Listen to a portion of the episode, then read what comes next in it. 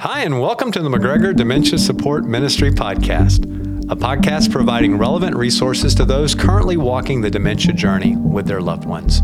Today's podcast is a session recorded from our Alzheimer's and Dementia Seminar held here at McGregor Baptist Church on February 19th, 2022. Today's podcast session title is Financial and Legal Considerations by Lance McKinney.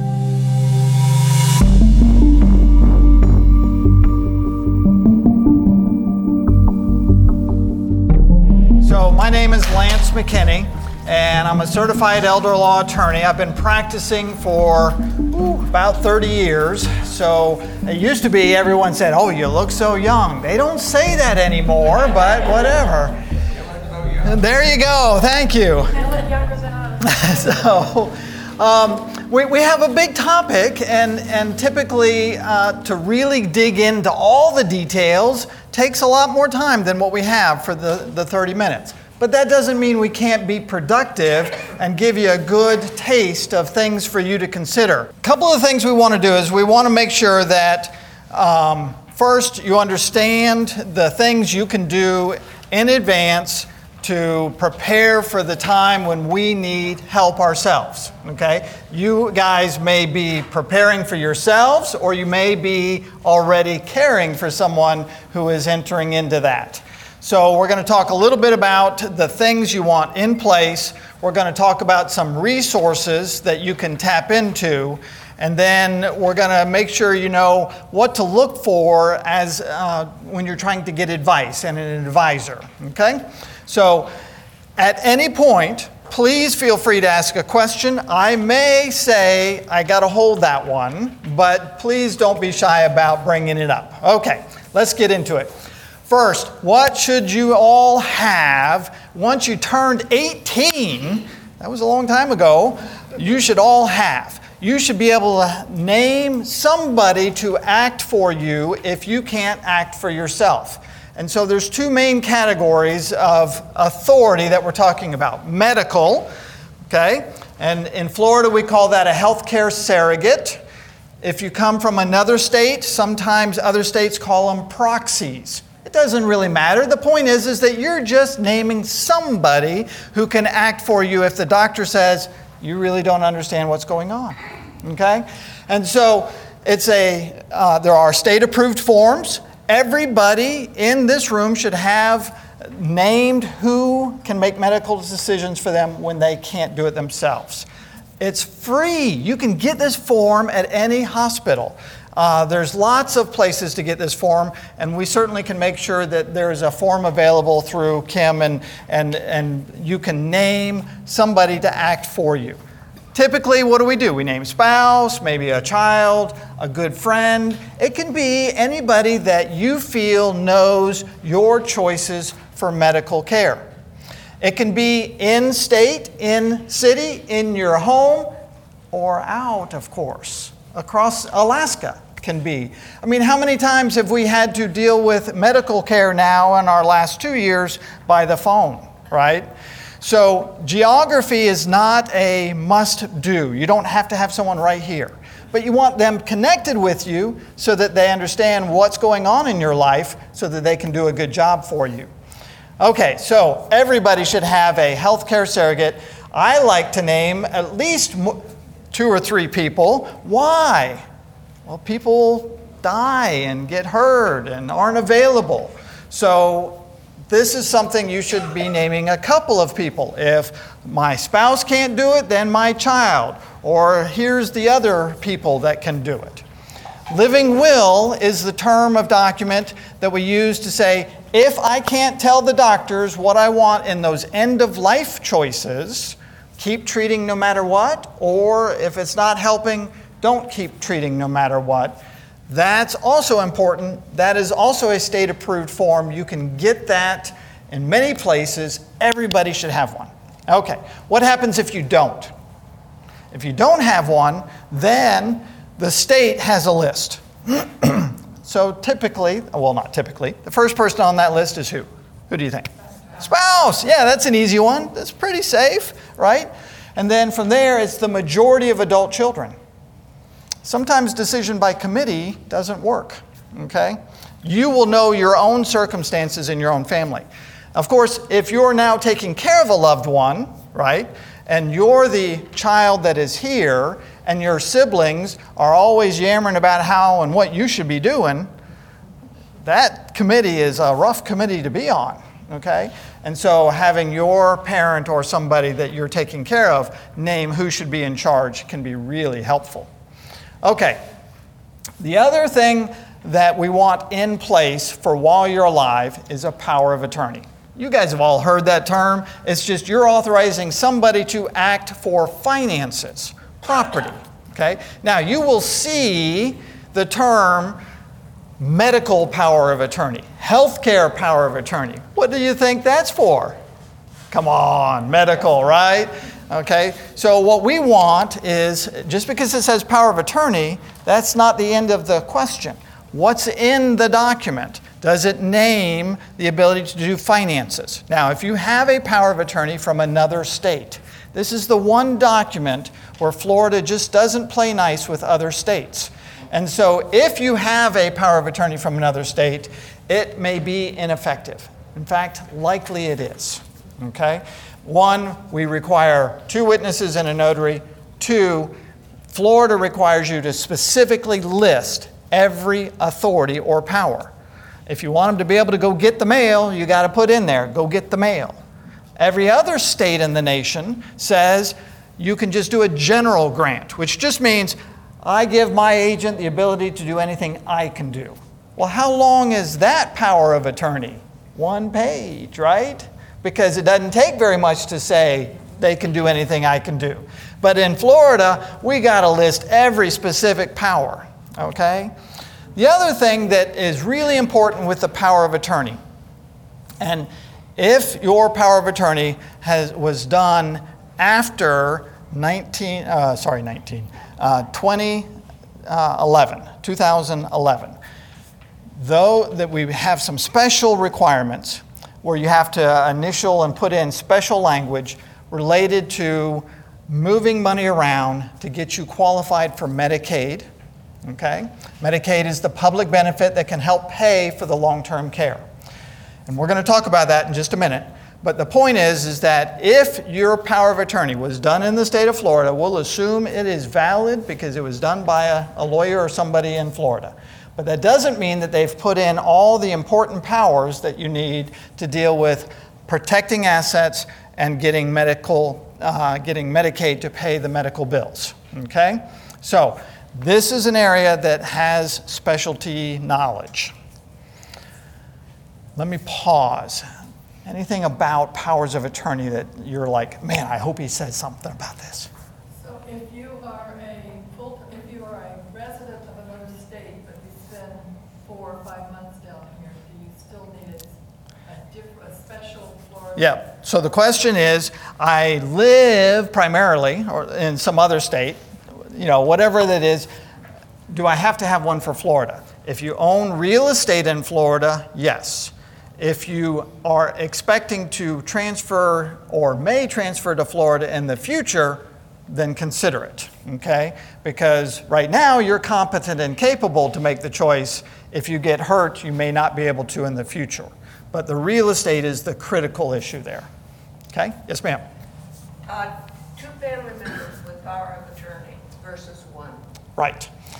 So, how many people do I name, in what order, and what configuration? Have to be in singular order. So, you can name in any of these documents, but let's talk about power of attorney. You can name co powers of attorney.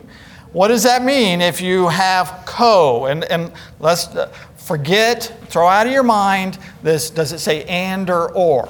Okay, because that has no meaning. Does the document name two as co? If it does, they both have to act.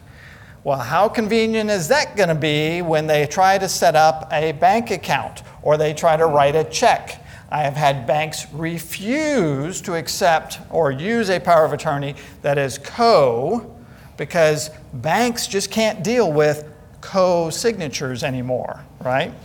So, co is permissible. Some people choose to do it. It is often awkward, okay?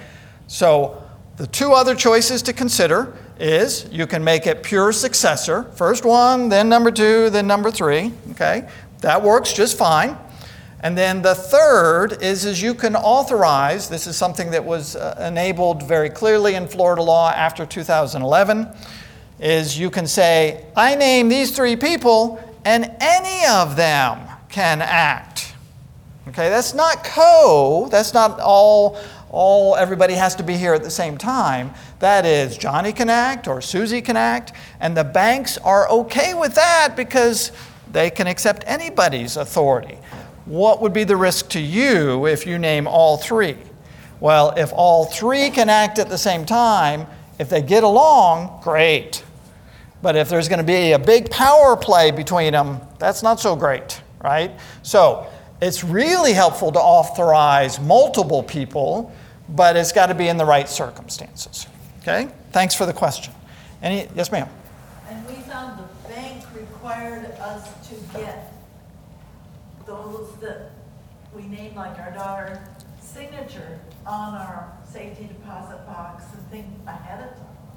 That's right. So when now the, the law is is if I name my wife or child or whoever to be my agent under a power of attorney, then if I'm on the operating table, they can show up and act for me, okay? Because that's the whole point of it.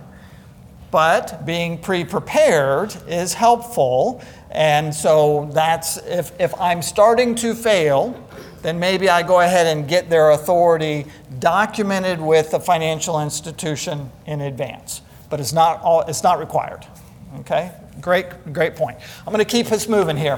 One of the things, so those two documents are the most important documents that everyone in this room should have, or if you have a loved one. Now, if your loved one has impairments already, okay, that doesn't mean they can't create these documents now because our mental ability is not a light switch. You know, it's not on or off.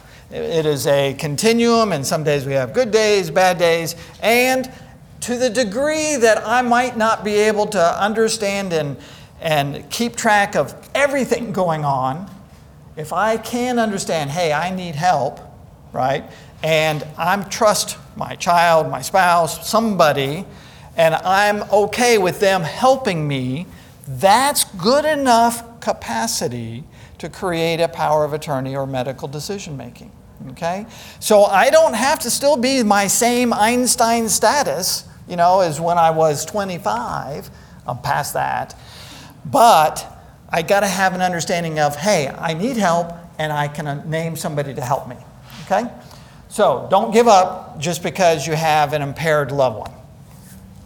The other two things I just want to touch base on and then I want to keep moving is you'll hear about wills, trusts, and, and other things. Those, are, those terms are used with how do we direct the money when I die, right? And although that's important, that's not the same, in my mind, importance as making sure you get to pick the right advocate while you're here. Okay? Now, a will, it's instructions for the probate judge. Now, probate is not an evil thing, it's just a court process that has lawyer fees. But you'll hear a lot of people saying, I got to avoid probate it's not a bad choice. It's just not something that's going to be earth shattering if your estate goes through probate. It's just going to have some attorney's fees associated with it. A trust is one of the primary tools, not the only tool, that is used to avoid probate. So, what you do is you just have this contract with yourself, you put your property in it while you're able and competent, and then guess what? In that contract, you say, when I can't do it, I name somebody else to be in charge during my life and then when I die. And so when I die, then they immediately have authority to act. They don't have to get permission from the court, and it keeps it a lot less expensive and it's faster to move the property from the dead person to the, the people who are being benefited from that. Okay? So, trusts done and wills done in another state are valid in Florida. Just because you move to Florida doesn't mean you have to redo everything. And if someone says that, you should ask what specifically is the problem. And if they can't describe that to you, maybe they're just trying to redo things when it's not necessary. Okay? So let me pause. I, I introduced a big topic.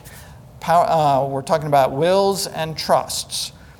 My big thing in trying to identify them is, is that that is not what's going to make or protect assets. That if you're trying to get Medicaid to pay medical bills, that is not what is going to um, provide for the specific care and authority to act.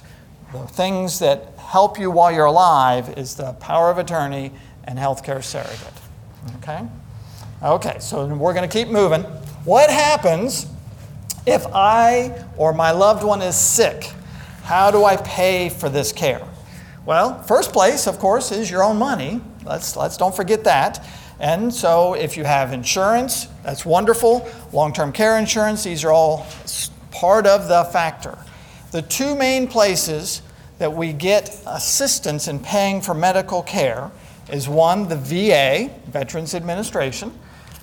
Let's talk a little bit about that. If your loved one served in the military and was a wartime, uh, served in the wartime period, and so there's a bunch of defined periods of time. They did not have to see combat. They just had to serve, be in the military one day within a defined period of war.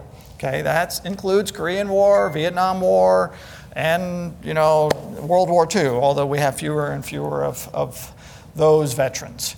Um, so if you if your loved one was a veteran or your loved one is the surviving spouse of a veteran then the VA has programs that will help pay for medical services. Yes sir.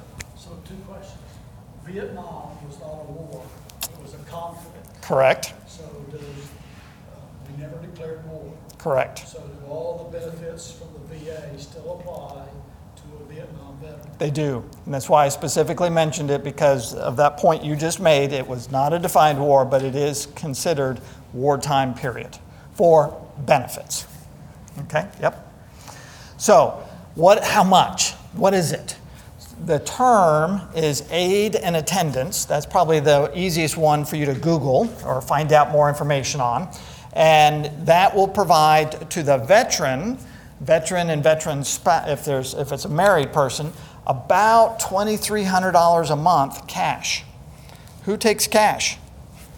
Everybody takes cash right? And so the point is is if you're if you as a veteran or the spouse the surviving spouse of a veteran is going into assisted living or bringing in in-home care or even paying a family member for care that cash, those are medical expenses that the VA will consider and help you pay for. Okay? If you're the surviving spouse of a veteran, it's a little bit less. I gave you the bigger number. The, it's $1,200 a month for a surviving spouse. Okay? I remember my second question. Great. Does it have to be an? So, typical lawyer and, and, and government speak, okay, it has to be other than a dishonorable discharge. So, the, the, so as long as you are not dishonorably discharged, there's lots of other versions, then yes. Yep. Okay, so that is different than what we call um, getting veteran benefits from service connected disability. So I'll just, uh, the idea here is if I'm a veteran, any time during my service, war or not war, and I get hurt so that I can't, it affects my work and other things, I have a disability connected to my service. Okay? It can be my hearing finally got really bad from when I was in the artillery. That is a separate program, has nothing to do with what I just talked about the aid and attendance. Okay? Okay, so Medicaid. Let's talk about Medicaid. Medicaid, we use that term, but it's like 50 different programs. And every program has different criteria on when they will help financially. So let's talk about the two primary ones, or the two tr- primary circumstances that you would be tapping into it. Your loved one is going to a nursing home. Now, a nursing home runs sixteen to eighteen thousand dollars a month. Holy cow! All right, a month. And I don't care who you are, having that nest egg is unlikely. Okay. Um, if you are going to a nursing home, Medicaid can, can pay 100% of that bill. Okay? So Medicaid can be a complete financial solution to paying that bill. When will they pay? You got to be sick enough. Well, no one's checking into a nursing home until they really have to, right? Okay, so that one's not usually a hard thing to meet. Your income has to be below a certain level. That's the person going into the nursing home. And just for quick numbers, it has to be less than $2,300 a month gross. Okay, but the good news is no matter what your income is, we can always fix that or meet that test. Okay, so if you're getting $10,000 a month, woohoo, okay, in income, we can still satisfy the Medicaid test on income. Okay? It's a silly shell game. I just want you to understand that it can be fixed all legally, all permissible by federal law. Okay? The third part of the test is that it has to be the person going into the nursing home has to have assets below $2,000. Oh, well, I actually have $2,001. I can't make it. The simple answer is, is that literally, if you have millions of dollars, we can apply for Medicaid, fully disclose. We are not hiding anything. And we are using their own rules to show them why they should pay the bill. Okay? Now, why? Well, federal law says we don't want to impoverish the spouse. Okay? So we have special laws that keep us from doing that. There's other policy, um, just uh, policies in the law that try to help people that allow this type of planning. Florida is unique in allowing the ability to preserve assets in such a direct and easy way. Every state, because it's a federal program, have these similar laws. It just happens to be very effective in Florida. Okay? So, my message to you is that if you have a loved one going into a nursing home, if it's a spouse, please don't think you have to spend all the money and it's all gone, and now both of you are without resources before there's help. That's just not accurate. Okay? I can't tell you how many times I've had clients come in, they've already spent $400,000 on a nursing home, and then they say, You could have fixed this way back when? Okay? Second message do not think that you, if you uh, don't do it right now, you know, if no, one, if no one is moving into the nursing home right now, there's nothing to do. Okay? You're, you don't have to do it in advance. You hear about a five year give away the money rule. I'm, I'm just guessing you may have heard of that. That's a real rule. It does not apply between uh, transfers between spouses. Okay? It also is not the only factor in how to get Medicaid to pay the bill. So, all I'm trying to do is don't think, because you heard about a five year gifting rule, that it's too late, that you can't fix it. Literally, if mom or dad is going into the nursing home next month, we can still do all of this. Okay? We use different tools, but we can do it. Okay? I, I am here to assure you that no one is trying to sneak around or do something that is improper. It's all fully disclosed to the government. Okay? They know it when they say yes. Okay, let me pause. Oh, let me, one last thing. That's the nursing home.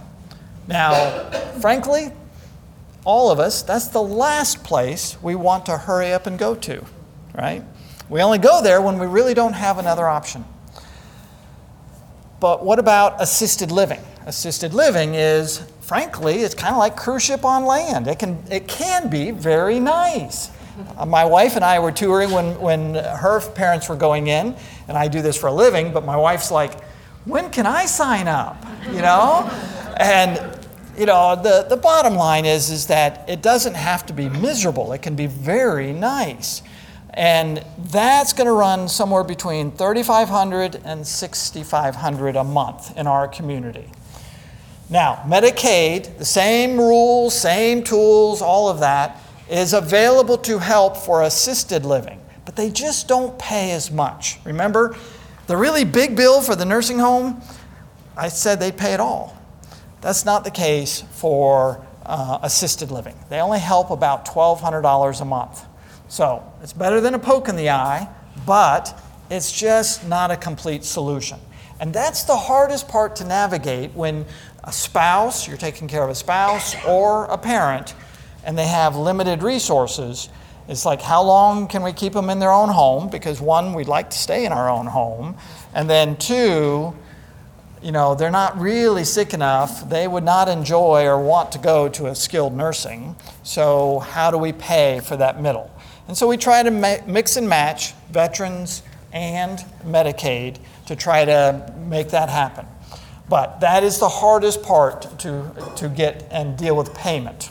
Okay? Yes, ma'am. So the veterans would pay, pay that on um, assisted living? They would. They'll pay for any type of medical, uncovered medical expense, but assisted living is where it's most useful. Okay? Because even if it's the $2,500 with husband and wife veteran to a nursing home, $2,500 doesn't get, us, get it done. Medicaid is what gets it done. Okay? Okay, let me pause, see if there's anything specific that was on your mind there. Okay, great. So the last thing I want to do is, is oh, I'm sorry, thank you. How would long-term care insurance play affect That's great. Yep, so long-term care insurance, just so everybody has, has, make sure they understand, um, that's specific insurance that says when I can't do my own activities of daily living, I can't care for myself, then the insurance company will pay for various levels of care. Maybe in-home care, maybe assisted living, maybe skilled nursing. That is like your own checkbook, okay? It's your own resource. You've bought and paid for it. And so when you meet the criteria, then they pay so much per day for that type of care. If you have it, that's a wonderful resource. Unfortunately, only about 10% of our nation buys it. And so not a lot of people do. Um, it provides great flexibility and options. If you're considering, please don't say, oh, Lance said he can get the nursing home paid for, so I can get rid of my long term care insurance. Please don't do that. Um, but I'm happy to evaluate. Sometimes uh, people, for budget reasons, have to make hard choices and say, I can't keep it up. But I really am a big fan of it. I, I don't know if I really answered your question I I guess my question is, would the veterans or Medicaid still be possible? I mean, if- Yes. and Would they double? How, how, how does it all mix and match together? So, m- both veterans and Medicaid is not going to pay a bill that's already paid by somebody else. That's not surprising. And so it does mix and match together. Um, so, um, but we can, there are ways that we can maximize because your paid for long term care policy typically has a dollar limit and typically has a time limit. And so we can mix and match and we try to extend it as long as possible. Yep, yep. Um, As you move from uh, assisted living to full nursing, does Medicare automatically pick up the cost difference? Right. Okay. So, um, you, thank you for. I mean, the question is great, and and so you use the term. You know, I'm I'm to use it. Um, Medicare, Medicare, and uh, Medicare is a great, you know, it's, it's we hit 65, we all jump on Medicare, and it pays for the hospitals, the doctors. It will also pay, Medicare will also pay for short rehabilitative stays in the skilled nursing. They call it a rehab facility, same place, okay? And so that's capped at 100 days. Medicaid, which was your question, um, it, uh, they interact together. There's nothing automatic in our government, okay? So, um, but it doesn't mean you have to reapply or start the process again. So once you have one form of Medicaid, it typically will transition to the other. What it will not do is go state to state.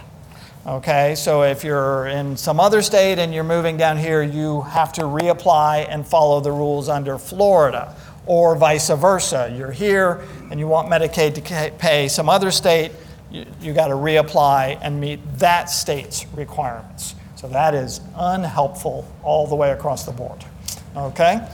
So the last thing I would like to say, because we're at our time limit, when you are trying to get advice, certainly I'm happy to help. Uh, consider finding what we call an elder law attorney. I have 18 year old clients, so don't think I only deal with people over 65. That is not the case. And guess what? The law says if you're over 40, now you're elder. Ah. So, end result, end result, look for someone who is certified, who deals with elder law. That is the category of of expertise that deals with all of the public benefits, Medicare, Medicaid, and, and of course the estate planning documents. Uh, so you want a lawyer who doesn't just know powers of attorney, but understands the Medicaid so that they have the proper powers in the document. There are a number of very good elder law attorneys in our community. So there are lots of good options.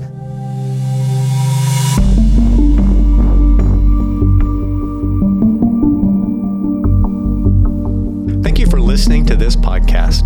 Please subscribe to the channel if you've not already done so, and leave a review if you found this content helpful. And if you found this content helpful, probably someone else you know would as well. So please share this podcast with those that would benefit.